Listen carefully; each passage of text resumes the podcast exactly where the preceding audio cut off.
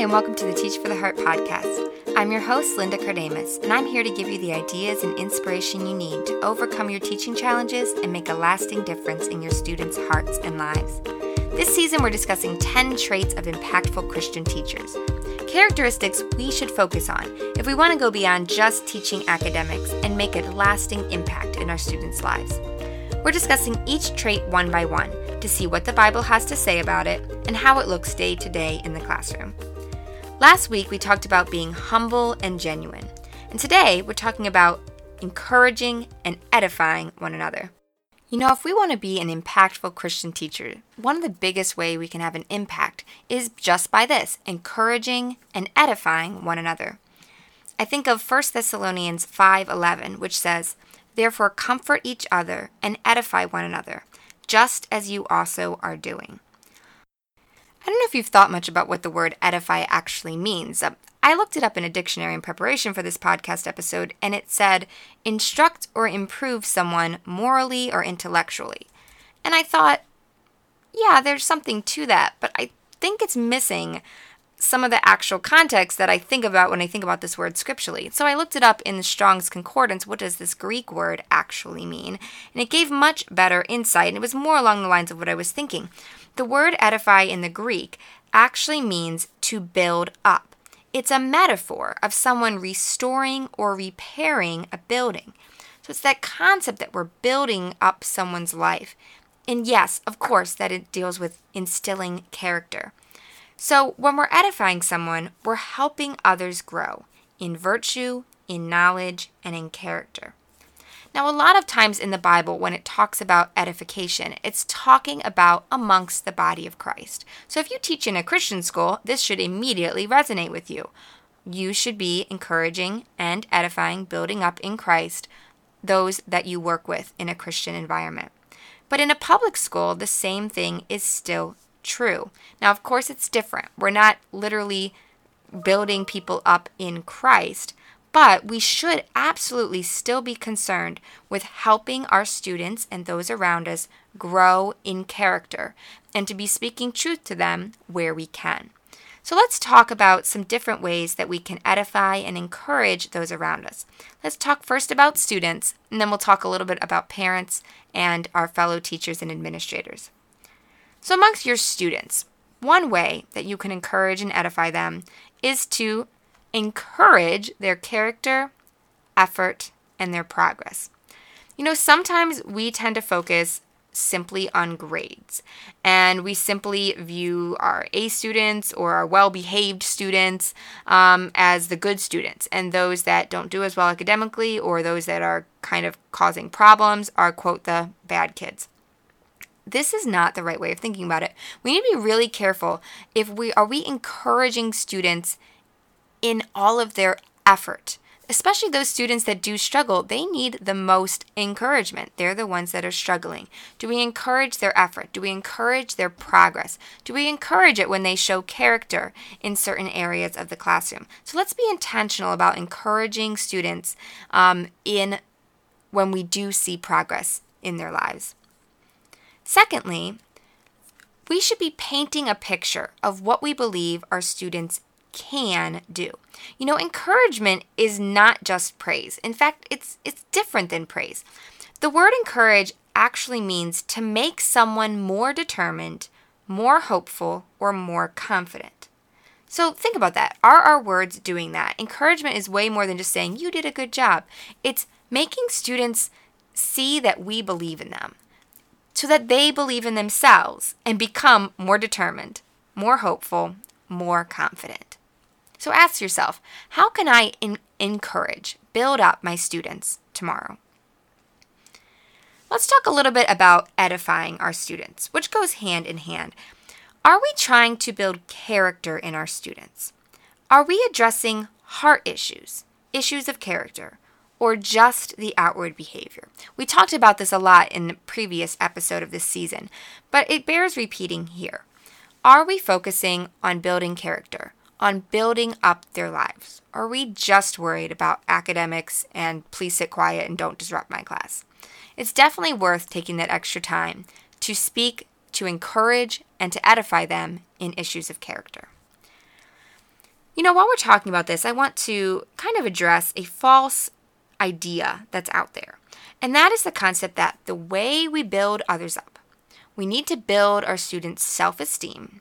And to do that, we need to make them feel really good about ourselves. And, and in order to do that, we do not criticize and we do not, quote, judge.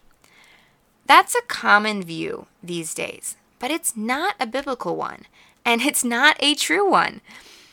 Let me give a little bit of an extreme example of this to kind of just demonstrate the folly of this way of thinking.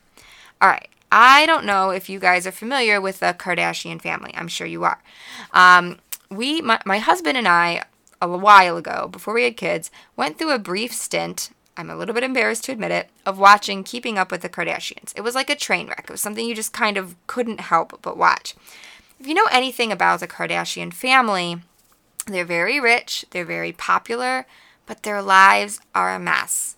Divorce, um, family issues. It's just it's just a lot of it's it's really almost like a tragedy to watch them.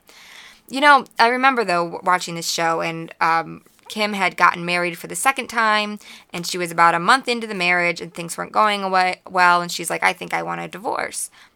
Of course this was right after a whirlwind engagement. And I remember all throughout the whirlwind engagement, the marriage, and then the whirlwind divorce, her family just kept saying, We love you, we support you. Now, that's a great thing to say to someone. I hope that we love others and we definitely want to support them.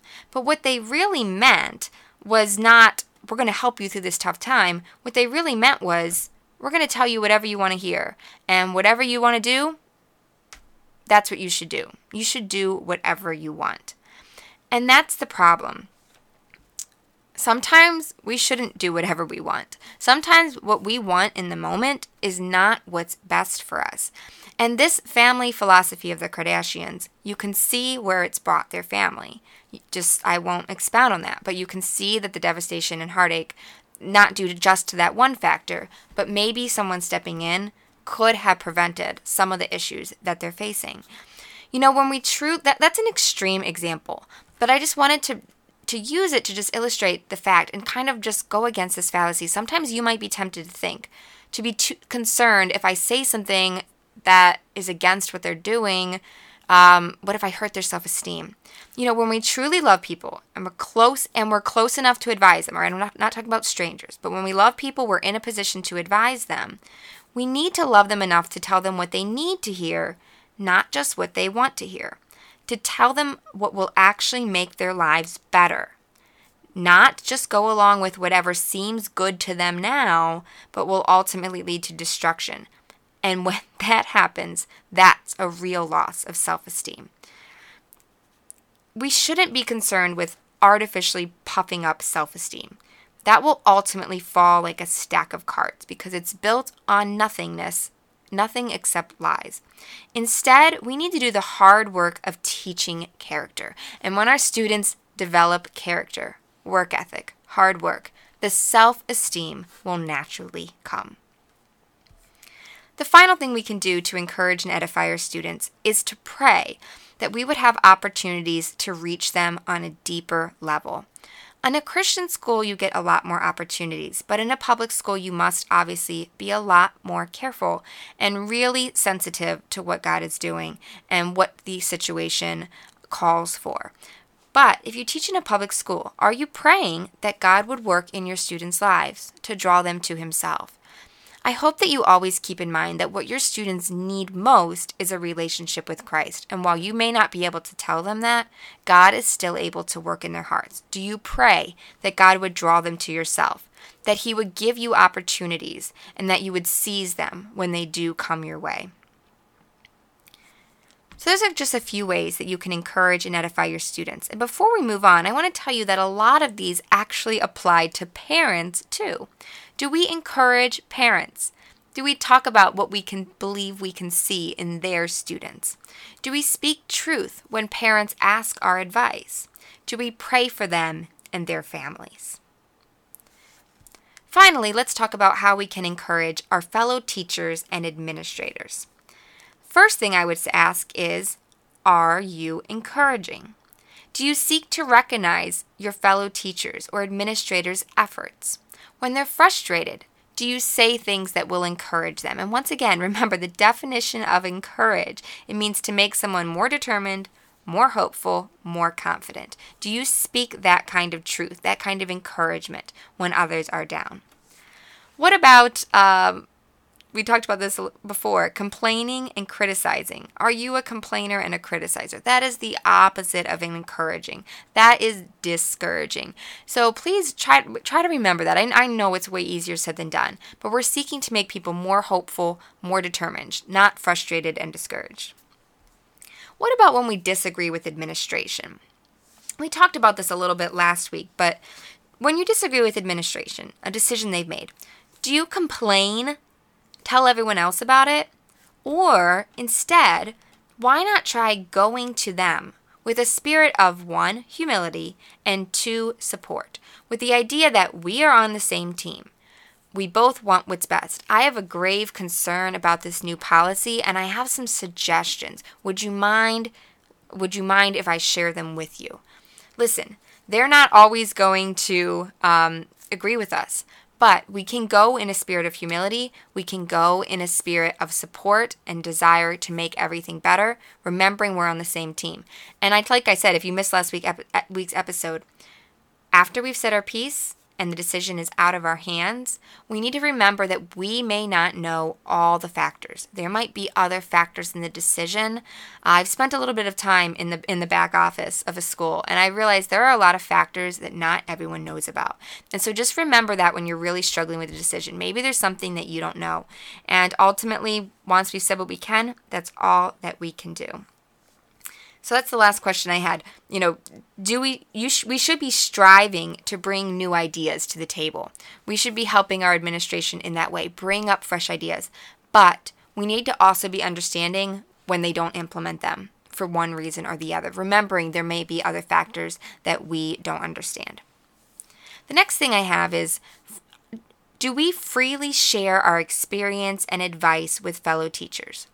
Um, I hope that you do. When teachers come and ask you questions, I hope you take the time that you can. I know you have other things to do, but when you're able to, do you seek to share advice, encouragement, and your experience? Now, of course, a little caveat here.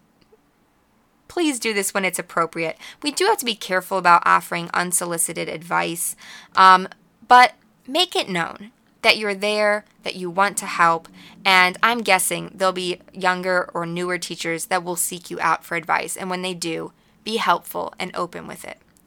And finally, if you are a veteran teacher, think about, think seriously about intentionally mentoring a newer teacher. Whether you're formally paired up with them or not, those new teachers could desperately use a mentor. So whether it's official title or not, just pick one out and say, I'm going to be intentional about mentoring this year. I'm going to encourage them. I'm going to talk to them. I'm going to ask them how things are doing. I'm going to offer that advice. I'm going to build them up and edify them this year. I hope these thoughts have been helpful for you as we think about encouraging and edifying one another. I want you to stop right now and just try to think. There, we talked about a lot of different aspects, but is there one thing that stuck with you? One thing that you can work on this week to be more encouraging to your students, parents, fellow teachers, or administrators. Let's pause and pray for a moment.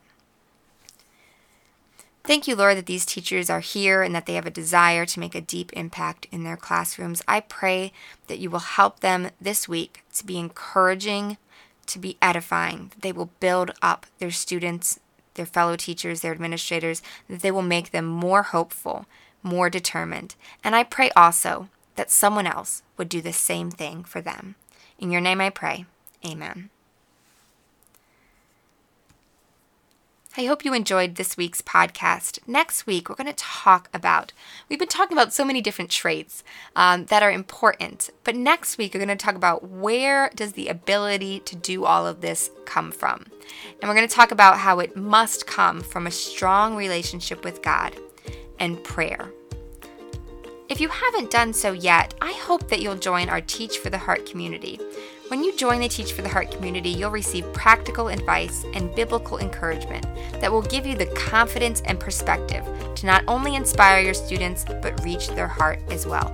What that means is that you'll receive a um, email from me each Monday with some advice, encouragement, and a new article. You simply have to go to teachfortheheart.com to join, and it's absolutely free. If you'd like to see any of the notes or links from this session, they're at teachfortheheart.com slash season three. Looking forward to seeing you next week. In the meantime, keep growing, keep striving. You really are making a difference.